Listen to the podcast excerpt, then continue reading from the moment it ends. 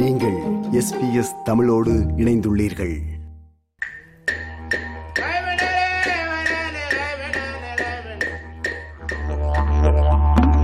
ஆஸ்திரேலிய பூர்வீக குடிமக்கள் குறித்த நிகழ்ச்சி.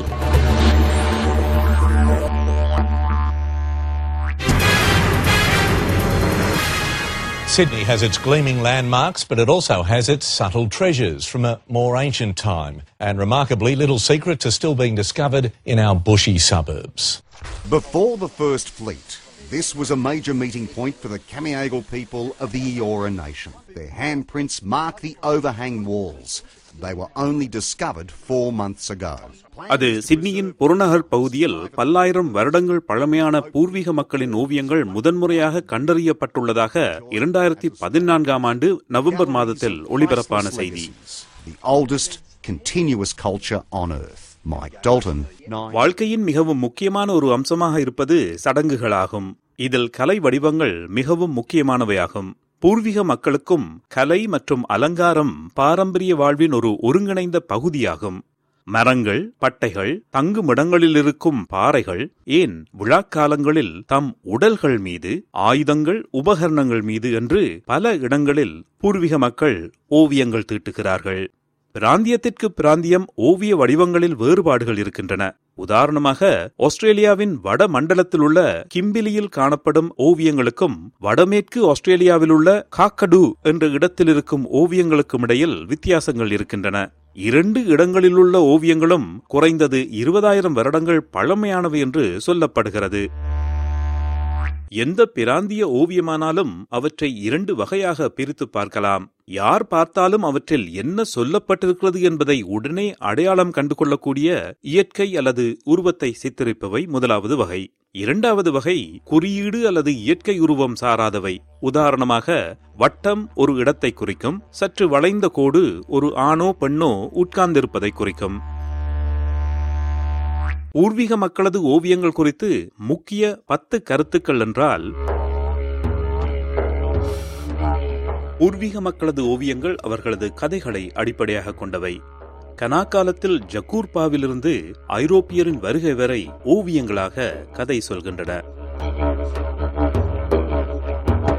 சென்ற நிகழ்ச்சியில் வாய்வழியில் சொல்லப்பட்ட கதைகள் கூட ஓவியங்களுக்கூடாகத்தான் எழுத்தில் வடிக்கப்பட்டிருக்கின்றன என்று சொல்லியிருந்தேன்.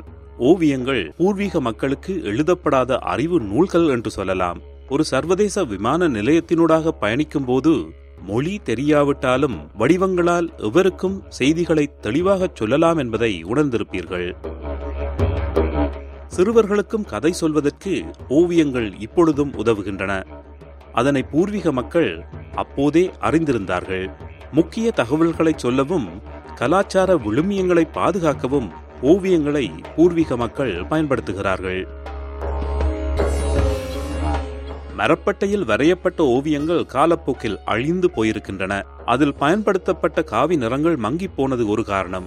மரப்பட்டைகள் சிதைவடைவது மற்றைய காரணம். உலகில் எழுதப்பட்ட தமிழ் நூல்களை நினைத்து பாருங்கள்.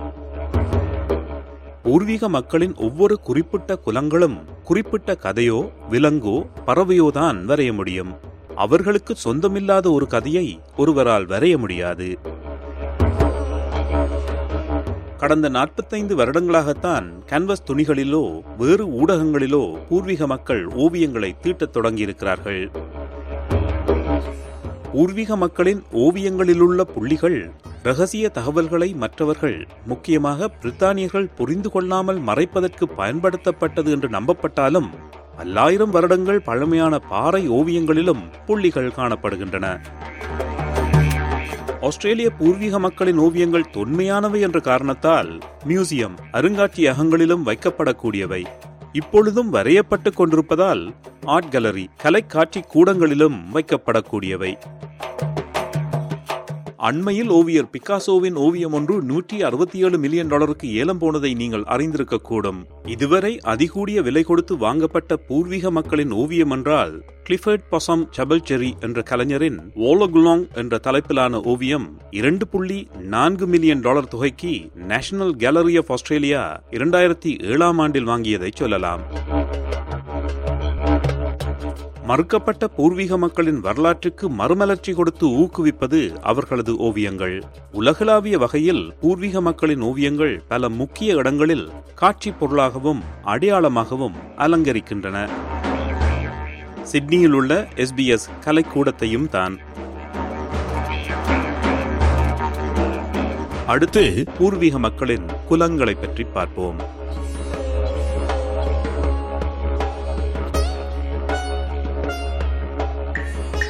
அனிமரம் தோப்பாகாது என்பது தமிழ் பழமொழி. தமிழர்களுக்கு மட்டுமல்ல, பூர்வீக மக்களுக்கும் குடும்பம், குலம், இனம் என்பன மிகவும் முக்கியம். பூர்வீக மக்களின் சமூக அமைப்பிற்கும் தமிழர்களது சமூக அமைப்புக்கும் இடையில் பல ஒற்றுமைகள் இருந்தாலும் இரண்டு முக்கிய வேறுபாடுகளை இந்த நிகழ்ச்சியின் போது அவதானிப்பீர்கள். பூர்வீக மக்களுக்கு குடும்ப உறவுமுறை மிகவும் முக்கியம். சில பூர்வீக மக்களிடையே 70 உறவுமுறைகள் வரை இருப்பதாக சொல்லப்படுகிறது. எமது கலாச்சாரத்தில் கூட ஆங்கிலத்தில் அங்கிள் என்ற உறவுமுறைக்கு பெரியப்பா, சித்தப்பா, பெரியமாமா, சின்னமாமா என்று 4 உறவுகளை சொல்லலாம். அதைப்போலவே பூர்வீக மக்களுக்கு உறவுமுறை மிகவும் முக்கியம்.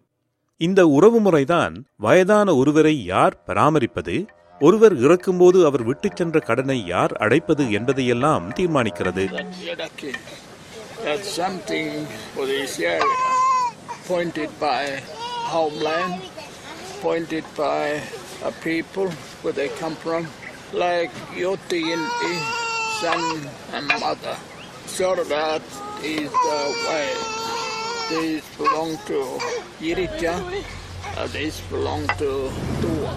ஆண் 2 முதல் 4 துணைகளை சேர்த்து முன்னைய காலத்தில் வாழ்ந்திருந்தாலும் தற்காலத்தில் ஒருவனுக்கு ஒருத்தி என்ற அடிப்படையில் தான் பூர்வீக மக்கள் குடும்பங்களை அமைத்துக் கொள்கிறார்கள். பல குடும்பங்களை உள்ளடக்கிய மக்கள் திரள் அல்லது மக்கள் கூட்டம் வேட்டையாடுவதற்காக கூடி மொழியால் அல்லது இனத்தால் ஒன்றுபட்டு ஒரு இனக்குழுவை உருவாக்குகிறார்கள் என்று மானுடவியலாளர்கள் சொன்னாலும் அது பூர்வீக மக்களை சரியாக புரிந்து கொள்ளாமல் வகைப்படுத்திய முறை என்று பூர்வீக மக்கள் கருதுகிறார்கள்.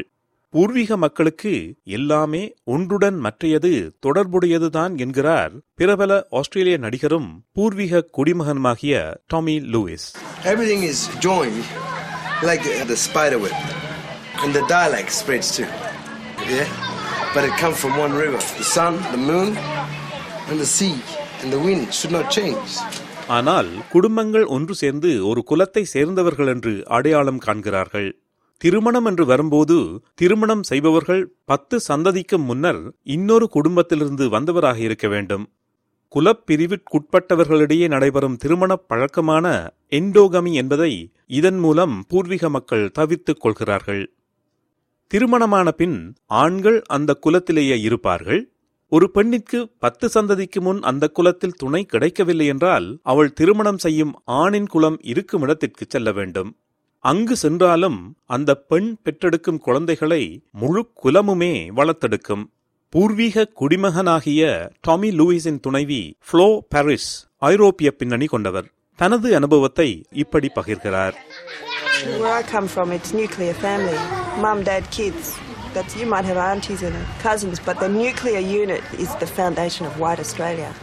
And up here it's not like that at all. My children know everybody in this community and everybody in this community know my children. And I can pass my kid to one person. And they'll go round and round and round the village and come back a couple of hours later perfectly happy. அந்த குலங்களுக்கிடையே கனாக்காலத்தின் ஆரம்ப நாட்களிலிருந்தே ஆங்கிலத்தில் தோற்றம் என்று சொல்லப்படும் 2 சமபங்காக பிரிக்கப்பட்ட குழுக்கள் உருவாகியிருக்கின்றன. இதன் முக்கியத்துவம் திருமணங்களில் தெரிய வருகிறது என்பதை ஏற்கனவே சொன்னதுடன் தொடர்புபடுத்தும் போது அறிந்து கொள்வீர்கள். பூர்வீக மக்கள் ஓவியங்கள் வரையும் போது யார் எந்த விலங்கையோ தாவரத்தையோ வரையலாம் என்று தீர்மானிக்கப்பட்டிருக்கிறது என்று குறிப்பிட்டிருந்தேன், ஞாபகம் இருக்கலாம். அதற்கு அடிப்படை காரணம் தோற்றம் என்று சொல்லப்படும் குழுக்கள்தான். இந்தியர்களிடையே 7 கோத்திரங்கள் இருப்பதை நீங்கள் அறிந்திருப்பீர்கள். ஆனால் அதிலிருந்து பிறந்த சாதி அடிப்படையிலான பாகுபாடுகளும் வேற்றுமைப்படுத்தலும் பூர்வீக மக்கள் கலாச்சாரத்தில் இல்லை என்பது சொல்லப்பட வேண்டியது. ஆஸ்திரேலியா என்ற கண்டத்திற்கு ஐரோப்பியர்கள் வர முன்னர் கால்நடையாகவே பூர்வீக மக்கள் ஓரிடத்திலிருந்து இன்னொரு இடத்திற்கு சென்று வந்தார்கள். அதன் காரணமாக புவியியல் காரணிகளால் அல்லது சூழல் காரணிகளால் இப்படியான குலங்கள் ஒன்றிணைந்து ஒரு தேசமாக உருவெடுத்த போது 700 தேசங்கள் வரை தோன்றியிருக்கின்றன. இந்த தேசங்களை ஆள்வது அல்லது வழிகாட்டுவது ஒரு தனி மனிதனின் கையில் இல்லை. தேசத்தின் பெரியவர்கள் ஒன்று சேர்ந்து ஆலோசனை சபை கவுன்சில் நடத்துகிறார்கள். அந்த சபைதான் தேசத்தின் சட்ட ஒழுங்கு நடவடிக்கைகளில் முடிவெடுக்கும். எந்த குலமாகட்டும் எந்த தேசமாகட்டும் பல பூர்வீக மக்களிடையே ஒரு பழக்கம் இருக்கிறது. நகரங்களில் வாழ்பவர்களிடையே இந்த பழக்கம் மருகி வந்தாலும் பலரும் விரும்பும் பழக்கம் ஒன்று. அதை கேட்கும்போது நீங்கள் என்ன உணர்கிறீர்கள்? இவ்வளவு பீடிகை போட்ட பழக்கம் என்னவென்றால், திருமணமான எவரும் ஆணோ பெண்ணோ அவரது மாமியாருடன் நேரடியாக பேசுவதற்கு தடை விதிக்கப்பட்டுள்ளது. அதை சுவைபடச் சொல்கிறார் Flo Paris. In this culture, you may not speak or interact with your mother-in-law. If you see your mother-in-law coming, you better get out of the way. You can't look at her, you can't talk to her. And it's pure genius. That's the best rule in the world. It's the fabric of these people. It takes a long time to learn it. அடுத்த வாரம் பூர்வீக மக்களின் நம்பிக்கைகள் என்னவென்று பார்ப்போம். நிகழ்ச்சியாக்கம் குலசேகரம் சஞ்சயன்.